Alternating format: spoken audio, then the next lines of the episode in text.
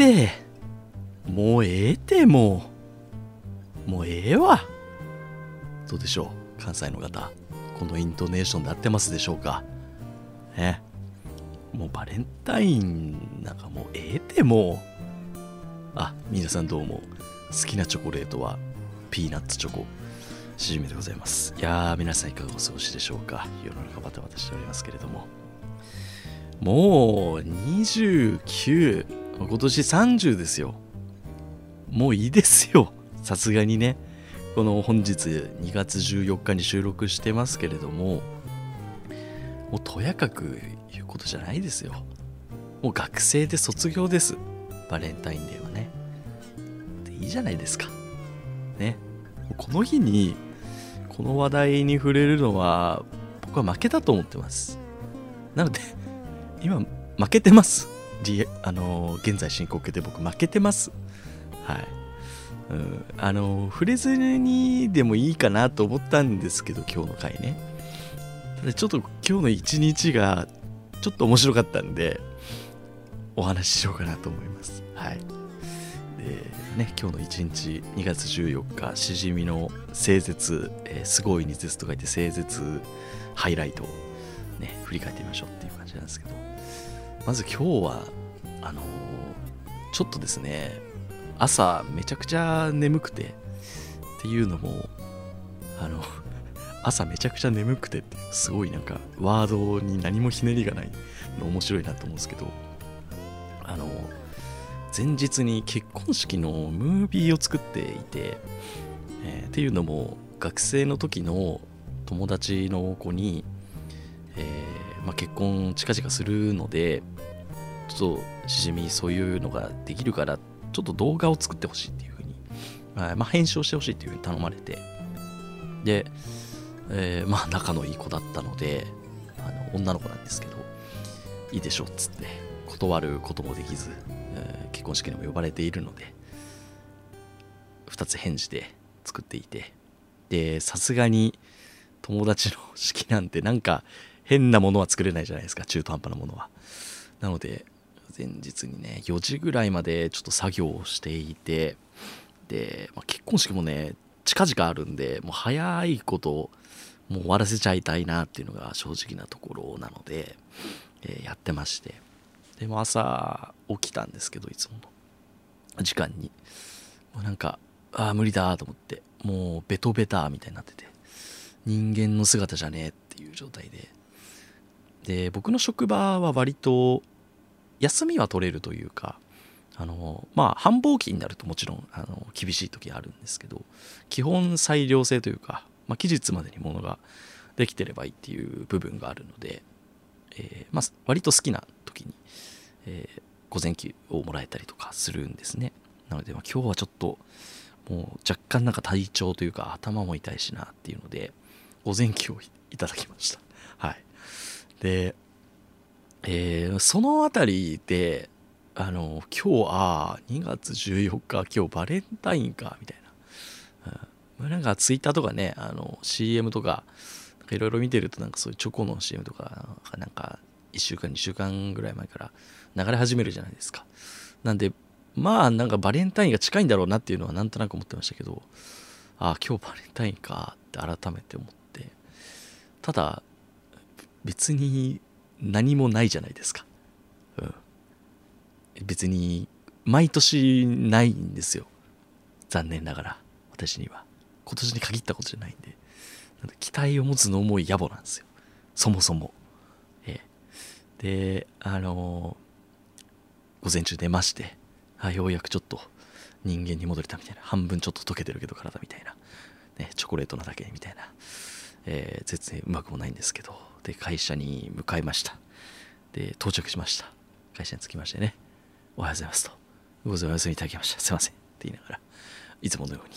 デスクにこう、座るわけですよね。まあもちろん、あの、特に何もないですよ。いつも通りですよ。はい。で、の、僕の会社の、なんていうか、えー、組織図といいますか、えー、男女比といいますかそういう話をちょっとすると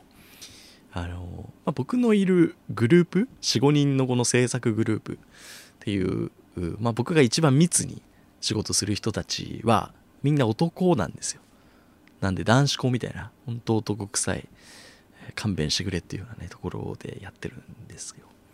ただその部署全体といいますか、えー、まあ、もちろん他にもこうグループが何個かあるんで別のこう制作をしてるんですけどなのでそこには女性が結構いるんですよね。なのでその会社内というか部署内で見ると結構女性が多い職場なんですよ。でまあ割とまあなんかあのね仕事の合間とかにこう世間話をしたりとかもちろんするわけですよね。うん。あのはいします。でそのまあまあまあ特にね何もなくあのもう早 PM PM6 時ぐらいになりまして午後の6時ぐらいです。もう終了間際です。になって。えー、まあ明日その翌日に撮影が朝からあるんで撮影部屋に行って、まあ、ちょっと前日の準備を、えー、しようということになってそのグループ内の男どもで行きましてでこうせかせこせここう準備をするわけですよね。撮影機材出したりとかして。そしたらあのそれまでもちろんですよ。一切その今日がバレンタインだとかそういう話一切一切してなかったんです。けどある先輩があのまあ僕とね仲がいいというかよくしてもらってるね。あのちょっと逆センスの高い先輩が「しむくん」「はい」っつって「なんすか?」っつって「しむくんさ」っつって「なんすかなかあったんすか?」って言ったら「今日バレンタインじゃん。なんでチョコくれないのよ」っつって「知らないですよ。こっちが聞きたいっすよ」っつって。そんでちょっとあのなな押し問押し問答っていうのがおかしい。なんかあのこう煽り合いみたいになったんですよ。なんでよみたいな。こうチョコくれくれないの？みたいな。いやくれないですよそんな。もう甘えないでください。もう学生で卒業ですよバレンタインは。つって。2人でもうワーワーやってるわけですよ。それをなんか周り見て笑ってるみたいな。でなんかちょっとたまにちょっと勢いついて僕があの普段あの無口なちょっとね職人肌みたいなねあの先輩もいるんで「ちょまるさん」みたいな「何時かもらえないんですか?」っつって言ったら 普段あんまりそのなんだろう笑わない感じの人なんですけど「知らないよ」っつって「そんなの」っつって。あの顔は絶対同じこと俺らと同じこと思ってたんだろうなっていうので非常にあの統率の取れたね。あの一つにグループがこう一段とこう結束したんじゃないかなっていうふうに思いましたね。はい。そして、えー、今夜の10時になりました。家に着いて。面白い話面白いことがあったっていうから結局なんかもらえたのかとかじゃないんで悪いですけど。はい。でなおかつあのこういうことを言うめんどくせえ野郎がいるから世のねオフィスのその OL の皆さんが大変なわけですよ。ねえ。だから別にいいんですよこれで。そもそも。でなおかつそのもらったらもらったでまたねお返しをどうしようかとかもまた考えなきゃいけないでしょ？だからまあお互いのためにいいんですよ。もうなんかこれ言えば言うだけすっごい負け惜しみというかその悪あがきみたいなね。このねあの木の実は酸っぱいみたいなあのぶどうは酸っぱいみたいなね。うんなんかそういう感じに聞こえるかもしれないですよ。もうあがけばあがくほど沼にはまってく。ねあのこうチョコレートの沼みたいなねあのイクスピアリにあるやつみたいな、あのチョコチョコポンデみたいな感じのところ僕はもうバタバタ溺れてますよ今。うん、でも、まあ、僕の職場はそういうねあの結果になりましたけれども、普通の職場に勤めててなおかつそういうねギリチョコだったりとか渡さなきゃいけないのかなみたいなこう人ってほんと大変ですよね。うんね、だって世のねおじさんとかみんな僕僕もね同じような道をたどっていくんだろうなって思いますけどあのそういうふうに いじけるやつがいるわけじゃないですかやまあ言うてまいろいろ言うてますけど、まあ、別に本当に別にあのこれでいいんだろうと思いますけど。でもねいじけちゃう人もいるわけじゃないですか。大変ですよね。なんかゴディバとかに行ってね買うとかなんか聞いたことありますよ。義理チョコをねわざわざ。もういいですよそんなだって。社内行事とかねえなんかもう今こういう世の中っていうのもご時世っていうのもねもちろんありますしなんで女性がわざわざねそんな興味のない人のためにわざわざ義理義理もねえって話ですよ。チョコ買ってなんかプースかプースかね渡さないと続いて言われたりとかして。用意しなきゃいけねえんだって話ですよ。うん。いやおかしいなもんだなと思いますよ。でなおかつなんだろうなこのもらえなかったらもらえなかったでなんかすごい社会的弱者みたいというかそのコンビニくじ引いて外れた時のあの空気みたいな。別に引かなくてもいいのにみたいな、うん、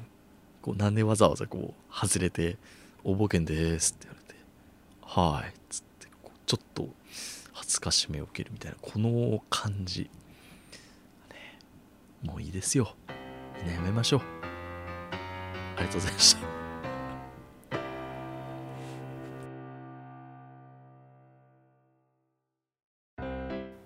牛丼並盛りつゆだく。この番組は東京都は武蔵野市吉祥寺に住む独身アラサー男の私しじみがお送りするボイスエッセイです。もしよろしければサブスクリプションの登録よろしくお願いいたします。もし今押していただければいずれ月から放送できるかも。うーん。Go to the moon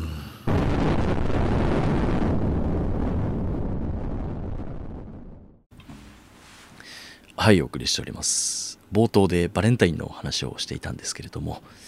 あのその中で僕普通の会社はなんかチョコのやり取りがあるみたいな言い方になっちゃったんですけど普通じゃないですからね。失礼しました。はい。あの全然普通の会社とか知らないですから僕は。はい。えー、訂正させていただきます。申し訳ございませんでした。ではここからは楽しい話でしましょうかね。あの最近話題の、えー、劇場版スラムダンクを見に行ったんですよ、うん、で、まあ、どういう流れで見に行ったかっていうと、まあ、この牛つゆでもよく話は過去に何度かしてるんですけど大学時代の友達とあのよく映画を見に行くくだりがあって、まあ、映画部と僕は呼んでるんですけれども、まあ、男女4人ぐらいでこうよく見に行くんですよ。でそのメンバーの一人が「スラムダンク見に行こうよ」みたいな LINE でこう来ましてで僕は「スラムダンク全く通ってない人間なので「あの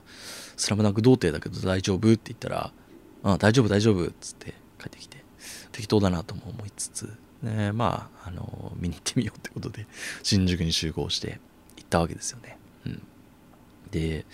結構、その、世の中の評判がね、あの、めちゃくちゃ良くて、今、興行収入が100億円超えたかなんかでニュースになってましたけど、えー、もう本当見終わった人たちはみんな口を揃えてよかったみたいなねこう感じなんですよであとポッドキャストの他の番組さんとかでも結構えー、スラムダンクについて語ってる番組さんも多いですね。それ聞いて、ああ、わかるわ、めっちゃここ良かったよねってね、こう思いながら聞いてるんですけれども。うん。で、まあ、あの映画始まって、まあ、ネタバレあんましないようには話そうと思うんですけど、まずね、オープニングがめちゃくちゃかっこいいんですよ。あの、監督が、その、作者の先生なんですよね。なので、まずはじめにこう、鉛筆タッチみたいなその本当に漫画のタッチみたいなところからもその湘北高校のメンバーがこう描かれていって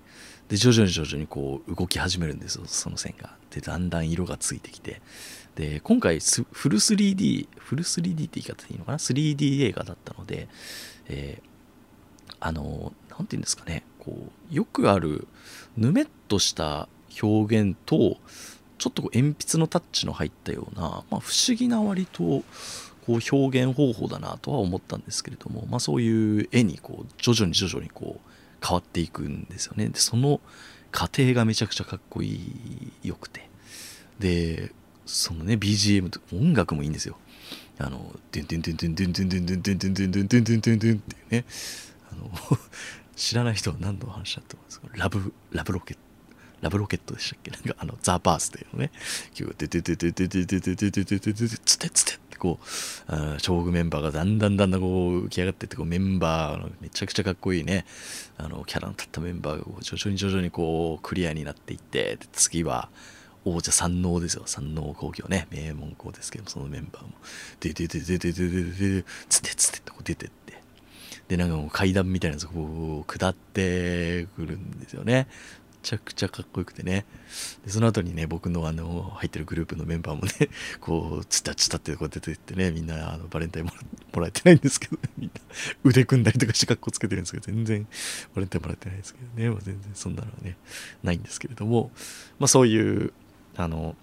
漫画の中では、えー、描かれていたんですけどアニメでは描かれてなかったのかな？ごめんなさい僕もまた聞きというかその誘ってくれたやつは「スラムダンク好きなんでそいつから聞いた話なんでちょっと正しいかわからないんですけれども、まあ、唯一というかその映像化できていなかった部分を、えー、しているらしいんですよね映画の方で。うん、でまあその山王工業と、えー、湘北高校の試合を軸に、えー、まあ、主人公みたいなのがいるんですね。まあ、皆さんのよくイメージする主人公ってこう桜木花道だと思うんですよ。そのぐらい僕もあの前知識なくても知っていてで、まあ、その中のその湘北高校のメンバーの中の一人の宮城亮太くんですかね割とポジションとしてはなんか司令塔みたいなポジションらしいです。うん、でなおかつその漫画とか、えー、今までのアニメ版ではあんまりこう背景を描かれていなかった人物らしいんですよね。うんまあ、割とこう謎多き人物というか、まあ、サブキャラの一人みたいな位置づけだったらしいんですよ。でも今回の映画版ではその宮城亮太を軸に、まあ、そのバックグラウンドですよね。まあ、いわゆるもう後付けにはなってしまうんですけど言い方が悪い悪い言い方をすれば。なんですけど、まあその、なぜ宮城亮太は、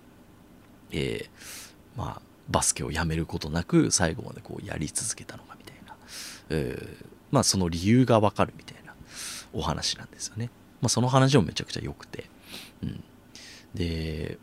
まあ本当、こう、絵力というか、アニメーションとしての質もすごく高かったですし、えー、まだちょっと僕はやっぱフル 3D はちょっと抵抗はあるのは感じつつですけれども、うん、まあでもすごい、えー、やっぱそういう CG じゃないとできない表現っていうのもいっぱいありあったなと思いながら見てて。でその途中で結構、まあ、ふわっとした言い方になりますけどお涙ちょうだいみたいなシーンもあるんですよすごく。あの感動的というか、ん、そこで、まあ、僕はもうあのおえつ してうううみたいなううっていう声が出そうなぐらいでもちょうどその時ねやっぱあの男女4人隣にあの後輩の女の子座ってるんでなんかしじみさんううっていう姿を見られるの恥ずかしいっていうので必死に来られてましたけどでも、ね、ちょっともうううみたいな吐きそうな人みたいな感じになってましたけれどもね 多分バレてたんじゃ分かんないですけどね。でもあれ見てね、泣かない人というか、グッとこない人はなかなかいないんじゃないかなと思いますけれどもね。うん。まあなんかそういうグッとくるシーンがあって。で、僕はまあ初心者なんで、その、今回の映画を100%楽しめたかって言われると、まあ、わからない部分ももちろんあって、なんで、まあこういう風な構成なんだろうな、みたいな。えー、花道桜木花道とルカワが1年生でゴリが3年でとかでその眼鏡をかけたね、あの人もいるじゃないですか。ごめんなさい、名前知らない。にわかなんで。えー、とかのなんかそういう物語とかね。で、宮城くんとか2年生なのかな。うん、みたいな。こう、そういう部活の、その、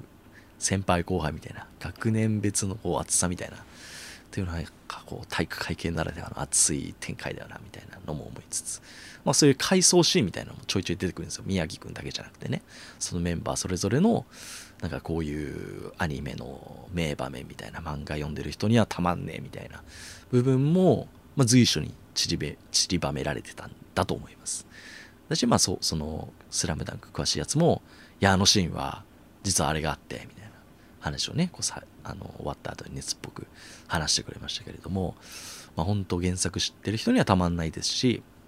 初心者の人でもすごく楽しめる内容だと思います。はい、で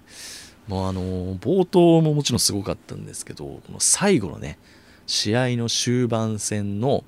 こう、まあ、勝負が決まるシーンがあるんですけどそのゴールが入るか入らないかみたいなこの終わりの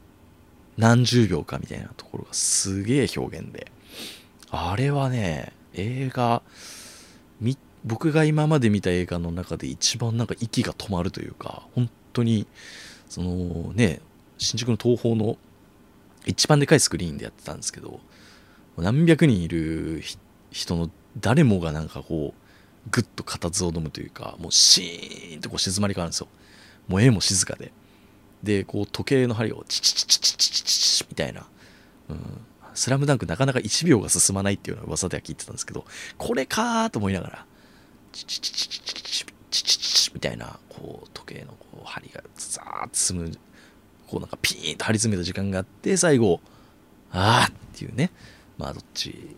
入ったのか入ってなかったのかこうぜひ劇場で見てほしいかなっていうところではあるんですけれども本当にこう起承転結すごくバチッと決まった気持ちいい映画だったなというふうに思いましたね。うん、これは本当皆さんがこう熱っぽく語るなおかつこう良かったっていうのもすごくわかるような内容でしたね。うん、なので、えーまあ、ぜひまだ見てない人はねこう劇場を見ていただければと思います。うん、あのザ・バーズでも良かったですし最後のね10フィートの第0巻もう良かったですねエンディングのね。うんだからね、まあ、なかなかこう原作中みたいな人たちももちろんいるわけじゃないですか。でもやっぱり進化した部分もね、やっぱ作っていかないと、こう、やっぱダメなんだなっていうのをすごく感じましたね。で、それがちょうどいい塩梅だったんじゃないかなと。うん、僕は全然、あの、にわかですけれども、まあ、友達の話とか聞いてもそういうふうに思いましたね。はい。楽しかったです。俺バスケ始めようかなと思います。あ、そう、全然あの話があるんですけど、あの、高校の時に、あの、中学まで僕、野球部で一緒だった友達がいるんですけど、そいつが高校になって途端にバスケ部にこう転身して、すっかり僕はね、高校でも野球するもんだと思ってたんですけど、急にバスケ部行きやがって、なんでだと思って、思ってたんですけど、あの、LINE のアイコンがスラムダンクのアイコンでね、こいつスラムダンク読んだなっていうあの長年の謎が十何年ぶりに解けましたよ、うん、それぐらいやっぱ熱いんだなっていうふうに思いましたね。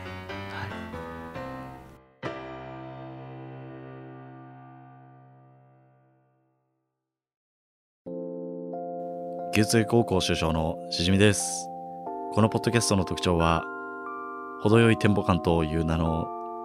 微妙に間延びしたトークです。目標は独占契約を勝ち取って100億円を手に入れることです。絶対勝ち抜くぞ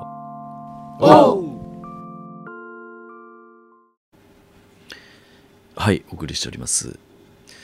世の中にはいろんなお店がありますよね。うん。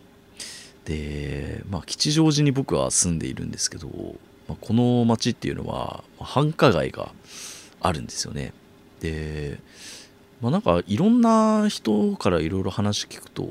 吉祥寺も昔はもっと繁華街が今のなんか34倍ぐらいこうでかいこう広くこう広い地域にわたってあったっていうふうに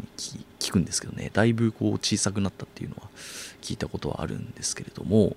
まあお店があると。で朝僕が出勤する時に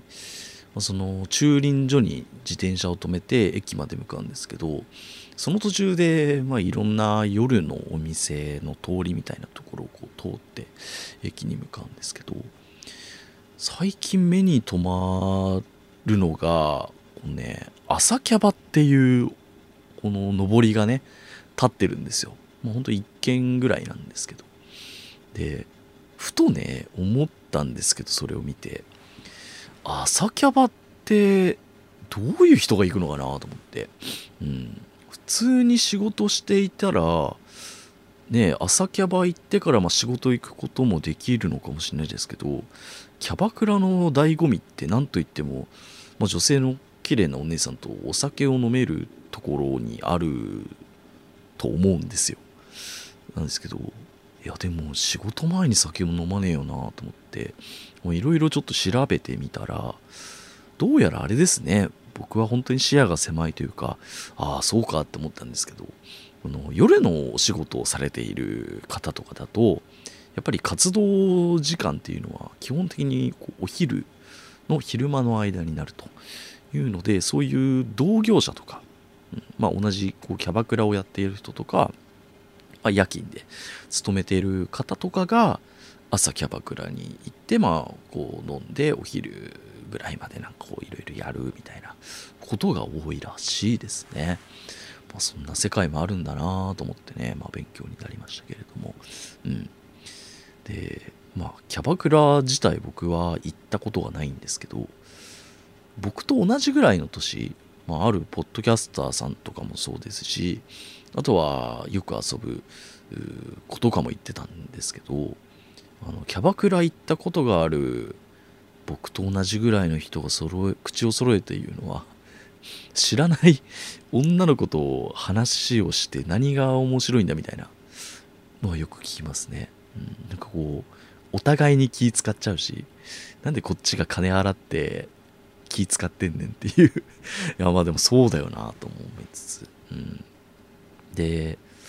まあなおかつね別にキャバクラっていうのは基本的にその何と言いますかねこう発射はできないですからね波動砲は打てないので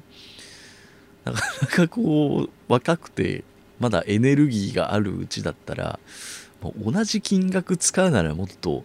そのね、えー打ちどころのある場所に行く行くんじゃないかなっていうふうにはやっぱり思っちゃいますよね。うん、ただねこう年を取ってきたりとかして、まあ、そのエネルギーがなくなってるけどでも女の子とは話したいみたいな人はキャバクラとかに行き始めるんですかね。うんっていうのはねなんか不思議なとこだなと思いますけれどもね。うんまあ、まだわからないです。これから大人のたしなみが分かってくるのかもしれないですけれども。うん、で、まあ本題はね、この話では実はないんですけれども、あのーまあ僕もね、えーまあこう30前後といいますか、まだにギリギリ20代ではありますので、えーでなおかつ彼女さんとかもね、おりませんので、今独身ですので、やっぱりそういうちょっとね、あの女性と今ちょっとね、みたいな感じになってますけれど、フィリピンパブかなみたいな感じになってますけれども、あのそういうお店に行くことがあるんですよ、正直なところ。うん、で、まあその、まあそのお店に、とある店に行くと必ず、こう、氷の入って冷えた麦茶が出てくるっていう、まあ、いわゆるこうお茶会ができるお店があるんですよね。うん、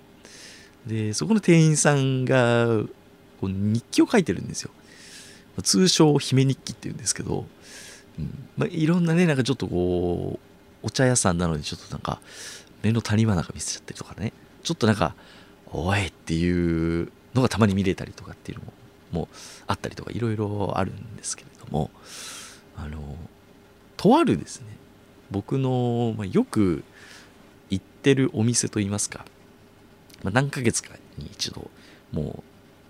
う我慢ならない時に行くとところがあって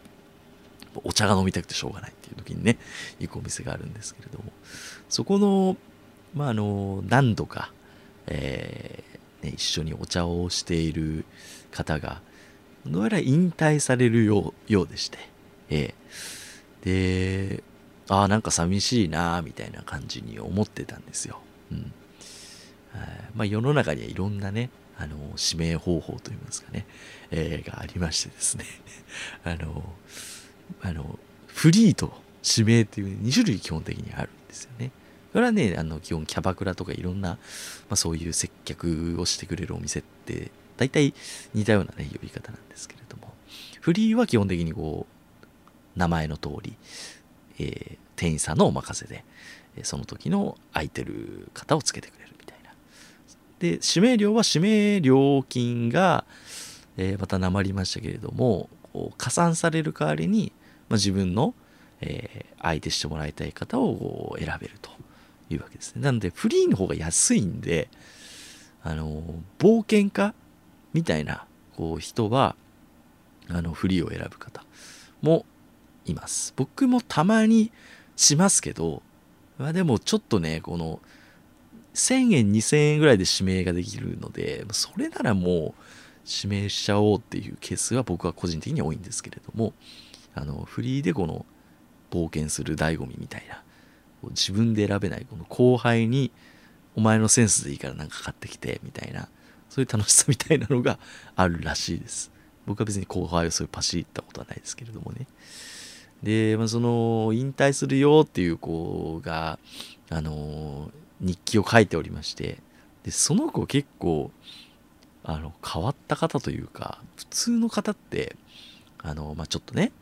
えー、ムラムラっとくるような内容を基本書いたりとか、えー、なんですよ。画像つけちゃったりとか。基本はそのお客さんが来てくれるためのものなんでですけどその子に関してはちょっとね日記がすげえ文学的というか少しなんかエッセイ味のある姫日記を書く子なんですよ。で 何ていうかその初めは見てああなんかつつまんねえというかそのこっちはねあのやっぱちょっとそういうの期待して見ちゃうので下心を持って見てしまうのであれなんですけど徐々に徐々に毎回毎回見ていくとなんかこの子すごい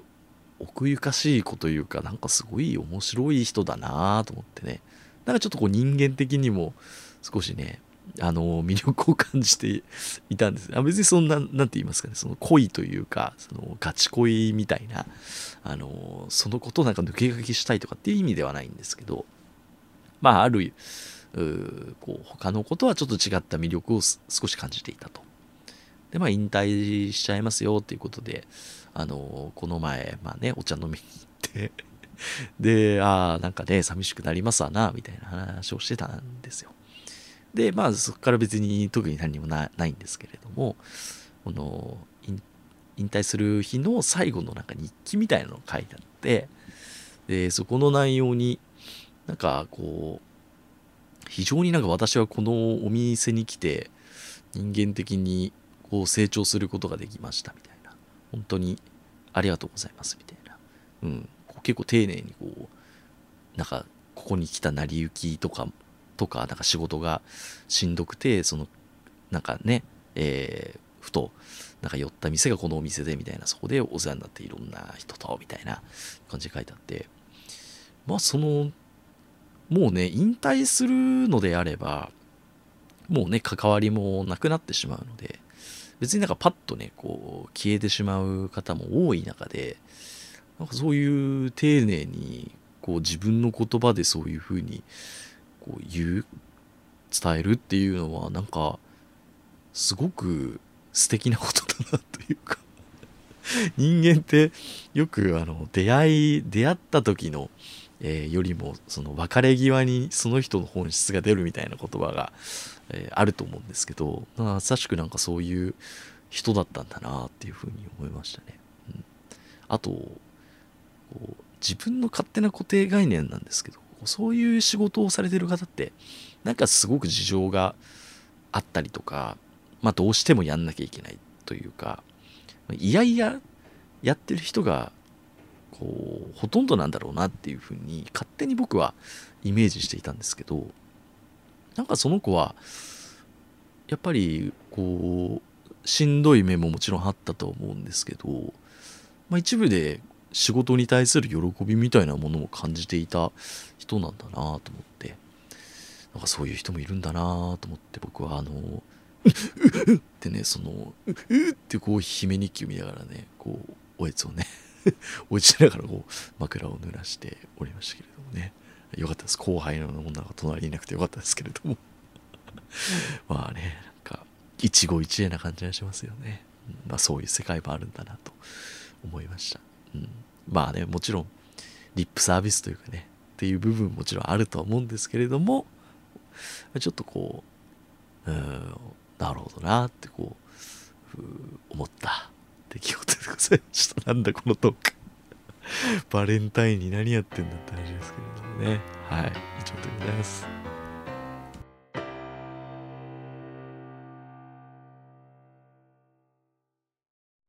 スペシャルゲストお越しいただいております。皆さんこんばんは。春名誠でございます。落ちた時ってどんな感じなんですか？おいセンスねえなって思うんですか？はい。ちげえだろ。はいエンディングです。本日もいろいろとお話ししましたね。はい。あのー、ファンクラブを立ち上げまして YouTube じゃなくて Twitter のコミュニティという機能でね、しじみの会カッコ仮というものを作ったんですけれども、作ったのはいいんですけど、特になんかやることは決まっていないというね、コンテンツがないというところで、非常にあの、見切り発車感がすごいんですけれども、今後なんか楽しいことがね、あの、入った方にはお見せできるように考えておりますので、お楽しみにということで、ぜひ、あの、Twitter の方でね、えー、チェックしていただいてコミュニティの方入っていただければと思います、まあ、特にこう入っ